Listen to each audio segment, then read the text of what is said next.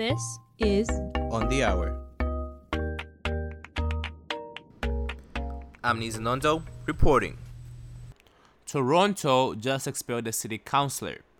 Ward 22 councillor Jim Karygiannis was booted out this morning for overspending during last year's municipal election.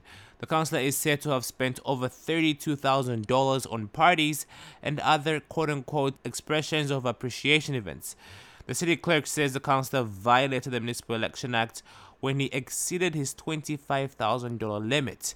Karygiannis says he's working with his lawyer to get the matter resolved and make his way back to council.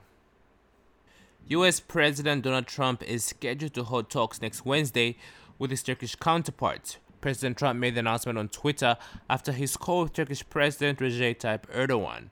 The pair will meet in Washington next week to talk about the ongoing war in Syria and Turkey's goal to create a buffer zone between it and its war torn neighbors. That's a wrap for me.